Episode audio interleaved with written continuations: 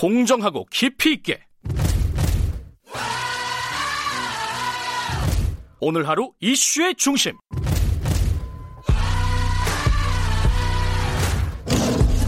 김경래의 최강 시사.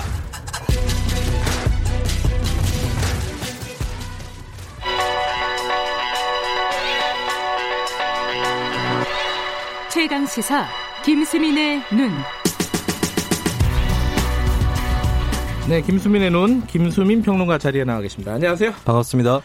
오늘은 어, 노동이라는 주제 를 갖고 오셨는데 이게 네. 노동절 때문에 갖고 오신 주제겠죠? 그렇습니다. 지난주 5월 1일 노동절이었고 네. 또 이천 화재 참사에서 네. 노동자 안전 문제까지 겹쳤 던 네. 그런 예 흐름을 타고 좀 노동이라는 주제를 준비를 해봤고요. 예. 한국 정치를 두고 노동 없는 민주주의라는 진단이 있었는데 또 이런 가운데서 문재인 대통령이 노동절 메시지를 통해서 노동자는 이제 우리 사회의 주류다라는 음. 그런 언급을 했습니다. 이것이 어떤 의미인가? 그러니까 무슨 의미예요? 이게 어 뭐 이해하시는 분들도 막 있겠지만은 네. 이게 뭐 도대체 무슨 뜻일까? 네, 네. 어, 어떻게 해석을 해야 됩니까? 이거 정반대로 해석을 하는 분위기가 아, 있는 것 같은데요. 어. 한쪽에서는 네. 어, 지난 총선을 통해서 주류가 교체되었다라는 진단이 있지 않습니까? 네. 이것을 가지고 이제 어, 노동자가 주류가 되었다. 총선을 통해서 주류가 되었고, 네. 그러니까 이것은 문재인 대통령 혹은 여권과 노동자를 어느 정도 동일시하는 해석들도 나오고 있는 것이죠. 음. 근데 이제 이 부분은 좀 잘 봐야 될 것이 민주노총 같은 경우는 지난해에 탄력 근로제 반대 시위를 대대적으로 하기도 했었고 그렇죠. 그 과정에서 김명환 위원장이 구속되기도 했었습니다. 경제사회노동위원회 현 정부에서 강조하고 있는 이 타협 기구에도 민주노총은 불참을 하고 있고 이번 총선에서도 민주노총이 민주당을 지지하지 않았거든요. 네. 예, 그런 가운데서 이걸 양쪽을 좀 동일시하는 것은 좀 문제가 있는 것 같아요. 그러니까 이게 어 한쪽에서는 계속 이런 사실 민주노총하고 현 정부와의 갈등 관계도 계속 이, 벌어지고 있어요 그런 상황이. 네. 근데 또 언론에서 보면은 둘을 또 동일시하는 이런 어, 네. 어, 그런 보도도 또 계속 나오고 있고 참 어, 헷갈립니다. 그렇습니다. 지금 네. 방송을 만약에 하는데 예를 네. 들어서 김경래 MC하고 저하고 계속 이견이 노출이 되고 티격태격 하고 있단 말이죠. 근데 끝나고 나서 제작진이 네. 야두 사람이 참 의견이 비슷한 것 같아요. 이렇게 해버리면 이제 김경래 MC는 저하고 더 거리를 두려고 하겠죠. 아~ 이것은 어, 보수 언론이나 재계 입장에서 정부가 네. 민주노총에 끌려다닌다라고 표현을 함으로써 거꾸로 자신들 쪽으로 정부를 음. 견인하는 그런 전략이라고 봐야 될 것 같습니다. 그래요. 아, 그, 그 대통령의 노동자는 주류다 이런 반응에 대해서 뭐 해석이 다르다 이게 뭐 무슨 의미인지는 알겠네요. 그렇죠? 네, 방금 말씀드렸던 것은 이제 보수 진영이라든지 재계 쪽 입장일 것이고 예. 노동계에서는 우리가 뭔 힘이 있다고 주류냐 이런 반응이 그렇죠. 또 나올 당연히 법한 건데 예. 일단 뭐 상황부터 좀 진단을 하자면 1987년 노동자 대투쟁 이것이 한국 노동에서의 어, 가장 큰 사건일 텐데 그때하고는 지금이 상황이 다르다고 볼 수 있겠죠. 네. 노동자나 약자 이래 버리면은 또 거부감을 가질 사람들도 음. 꽤 있을 것 같고요. 근데 이제 거꾸로 얘기해서 이게 노동자는 강자냐 이것 역시도 좀 어울리지 않는 그러니까 음. 다양한 이해관계를 갖고 있는 노동을 한꺼번에 묶는 예, 그런 표현이라고 볼 수가 있겠습니다. 어쩌면은 문재인 대통령도 1980년대에 노동인권 변호를 네. 했을 때 그때보다 노동자들이 이제 뭐 힘도 좀 갖고 돈도 좀 벌고 했을지 모르겠는데 음. 그렇지만 그런 노동자도 여러 노동자 중에 일부일 것이다. 그래서 음. 노동자가 과연 하나의 계급인가? 음. 그렇게 부를 수 있는가?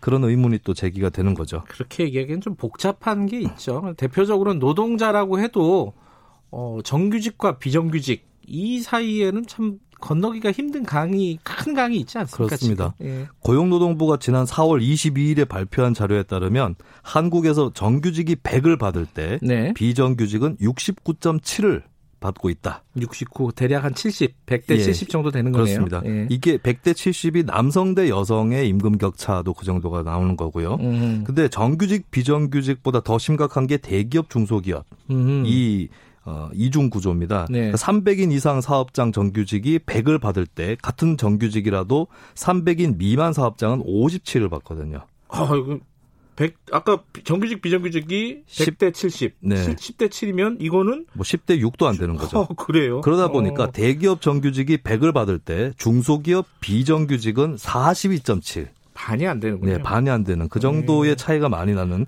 그런 상황이고 또 한국의 음. 어떤 임금의 연공 서열제랄까요? 네. 호봉제 여기서는 청년들이 또 불리한 입장에 네. 있는 거죠. 그래서 이들을 다 묶어 가지고 네. 노동자는 약자 혹은 노동자는 주류 이렇게 음. 부르는 것은 어폐가 있겠죠. 아까 그 노동이 없는 민주주의다 한국은 네. 이런 분석이 있다고 하셨는데 그러면 이거 이거의 어떤 책임이라든가 이런 건 어디에 있을까요? 일단은 구조 자체도 문제가 있겠지만 그 네. 구조 속에서 움직이는 행위자들에게 책임을 묻지 않을 수 없는데 첫 번째는 저는 두 가지 부류라고 봅니다. 첫 번째는 노동자 중에서 주류. 정규직 대기업 그렇습니다. 음. 대표적으로 두 네. 번째는 주류인데 노동자가 아닌 쪽. 이렇게 음. 봐야 될 것 같은데 일단 대기업 정규직 이런 노동자는 자신이 주류라는 인식을 좀 가질 필요는 있는 것 같아요. 음. 어, 노조 조합원 수는 최근에 늘고 있는데 거기에 포함되지 않는 노동자들과의 격차라든지 그 벽은 더 커지고 있는 상황이거든요. 예. 그러니까 자신보다 더 힘겨운 쪽을 대변하지 않으면 본인들 힘도 약해진다. 네. 이런 인식이 좀 있어야 될 것 같은데 이게 뭐 사업장 단위별로 다 막 정규직 노동자들이 찾아다니면서 차별을 해소하고 이러기는 어려운 네. 측면이 있어서 공공 정책을 잘 풀어나가야 되는 숙제가 있습니다. 음. 이를테면 스웨덴 노총 같은 경우는 연대 임금제라고 해서 동일 업종 동일 임금의 음. 중향 평준화를 임금의 중앙, 중향평준화를 이루는 그런 모델을 손수 제시를 하기도 했거든요. 네. 한국의 모습을 좀 돌아보면 민주노총의 경우에 지난해 국민연금 소득 대체율 인상 이것을 정책 구호로 내걸었는데 이것은 국민연금을 낼 여력이 있는 국민들, 특히 음. 중산층 노동자에게 좀 한정된 정책이고 진짜 대안을 말하려고 했으면 이제 기초연금 강화라든지 네. 이런 쪽으로는 얘기를 해야 될 텐데 뭐 스웨덴 노총 사례를 제가 들었지만은 좀 한국에서는 아직까지 부진한 모습입니다. 그 대기업 정규직 이런 어떤 노동자 계층은 주류로서의 책임감이 좀 있어야 된다 이런 네. 말씀이시고 아까 말씀하신 다른 쪽도 책임이 있는 거 아니겠습니까? 예, 현실 노동조합 운동이 예. 대기업 정규직 이기주의에 예. 머물러 있다 이런 예. 비판을 많이 하는데 여기에 이제 민주당이나 통합당 같은 정치권도 가세를 하는 모습이 자주 보여요. 네. 근데 그렇다면 이들이 대기업 정규직을 포함한 사회적 주류에게 부담을 네. 더 물려가지고 더 약한 사람들을 대변하는 그런 정책을 또 내놓고 있는가 네. 이걸 좀 물어볼 수밖에 없을 것 같아요. 그러니까 중산층 증세 없이 복지는 보편적으로 확대될 수 없다라는 게 복지국가 그 역사의 교훈이거든요. 음. 근데 지금 보면 뭐 통합당은 법인세이나 얘기하고 있고 민주당도 네. 총선에서 종부세 완화를 얘기를 하고 있는데 예. 과연 하후 상박의 조세 복지 구조를 만들어 가고 있느냐. 네. 예, 그것을 만들지 않는 이상은 대기업 정규직 노동조합을 비난할 자격이 있을까? 이렇게 음. 좀 묻고 싶습니다. 그럼 이걸 결국 누가 해결을 해야 되느냐. 이게 양, 양쪽 다 뭐 어느 부류든 다 책임이 있다는 얘기인데 그 참 해결책이 네. 있나요? 일단은 대자본 거대 정당 예. 또 중산층 노동자 예. 이들이 어, 다 같이 제안을 하거나 합의를 해서 더 약한 노동자층을 대변할 수 있도록 노력해야 되겠고 네. 이게 이루어지지 않는다면 두 가지 길이 남아 있다고 봐요. 한 가지는 새로운 대안 세력이 치고 나오는 것.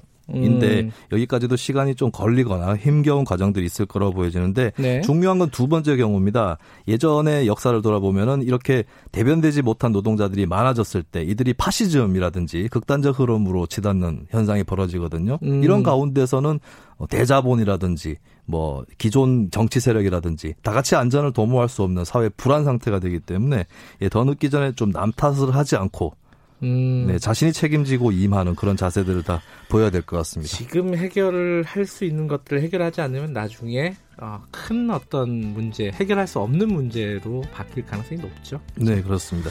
자, 오늘 말씀 잘 들었습니다. 고맙습니다. 예, 감사합니다. 김수민 평론가였고요. 김경래 최강시사 2부는 여기까지고요. 잠시 후 3부에서 다시 뵙겠습니다. 일부 지역국에서는 해당 지역 방송 보내드립니다.